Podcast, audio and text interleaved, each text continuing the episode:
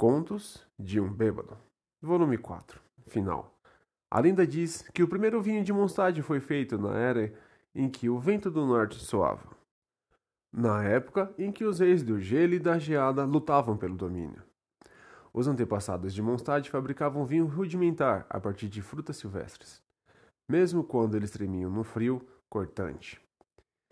Eles fizeram isso para aliviar a dor de seus dedos congelados e para lhes dar coragem de enfrentar o gelo áspero e imperdoável, pois naquela época a terra de Mondstadt estava envolta em um gelo e neve e os dandelions ainda não haviam florescido. Diz a lenda que em Mondstadt o inventor do vinho era um guarda imprudente. Numa tribo rodeada de neve e de gelo, era o trabalho dos caçadores e coletores de manterem os estoques cheios de comida e o do guarda de os proteger dos intrusos. A visão de um intruso humano era algo raro naquele ambiente hostil, mas havia outras criaturas que poderiam suportar melhor o frio e elas iriam cavar no subsolo para alcançar o estoque de comida.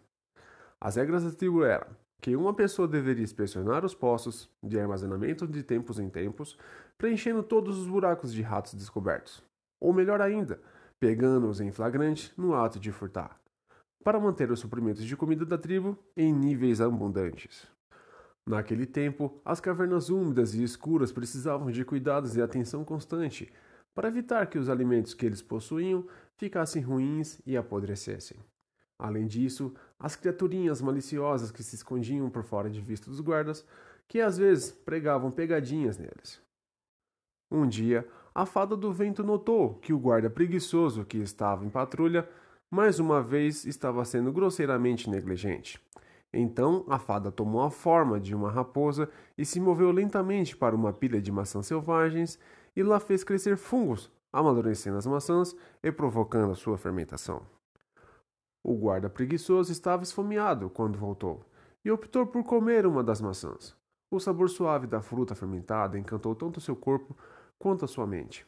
Então, imediatamente ele pegou um couro de um animal e espremeu o suco das maçãs, criando um vinho.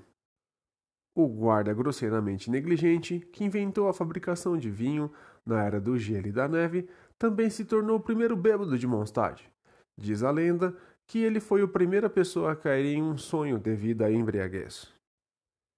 Em seu primeiro sonho bêbado, ele sonhou que havia se tornado um lobo solitário, em algum lugar perdido no passado, provavelmente num longínquo futuro. Ele lutava contra uma alcateia rival, lutou contra humanos por comida no meio de uma tempestade de neve furiosa e conheceu a sua primeira Celie. O humano da tribo e o lobo da alcateia não suportariam viver em solidão. Este vinho recém-fabricado serviu para unir o homem e o lobo em seus sonhos. Mas suas atitudes em relação a esses sonhos eram totalmente distintas. Quem apenas vive no mundo do vento e neve sempre anseia pelas planícies onde os lobos solitários correm livremente. Mas o lobo solitário teme que os desejos dos seres humanos ele nunca consiga entender, porque os seres humanos são cativados em ilusões perigosas e procuram por esperanças entre essas ilusões. O que preocupava o lobo ainda era mais que um sonho de um ser humano bêbado ele não conseguiria mais distinguir se era um lobo ou um humano com espírito de lobo. Desta forma, a promessa do lobo solitário era ficar longe desse veneno humano, longe da tentação que era o vinho. Os lobos não são descendentes do vento, portanto, seu lar não é a cidade do vinho e da poesia. Como tal, os lobos se afastaram da comunidade humana e começaram a viver nas florestas e selvas onde não há odor de vinho. Isso que vocês chamam de vinho, nós lobos chamamos de abismo. Disse o lobo arrogante para o bêbado.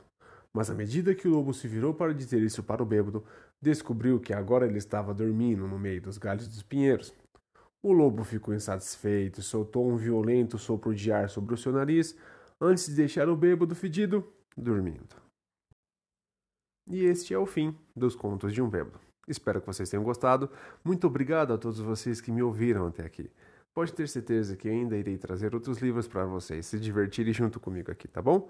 Muito obrigado, pessoal. Um forte abraço a todos vocês. E se inscreva no canal e deixa aquele like e segue a gente nas redes sociais, tá bom? Muito obrigado e fui!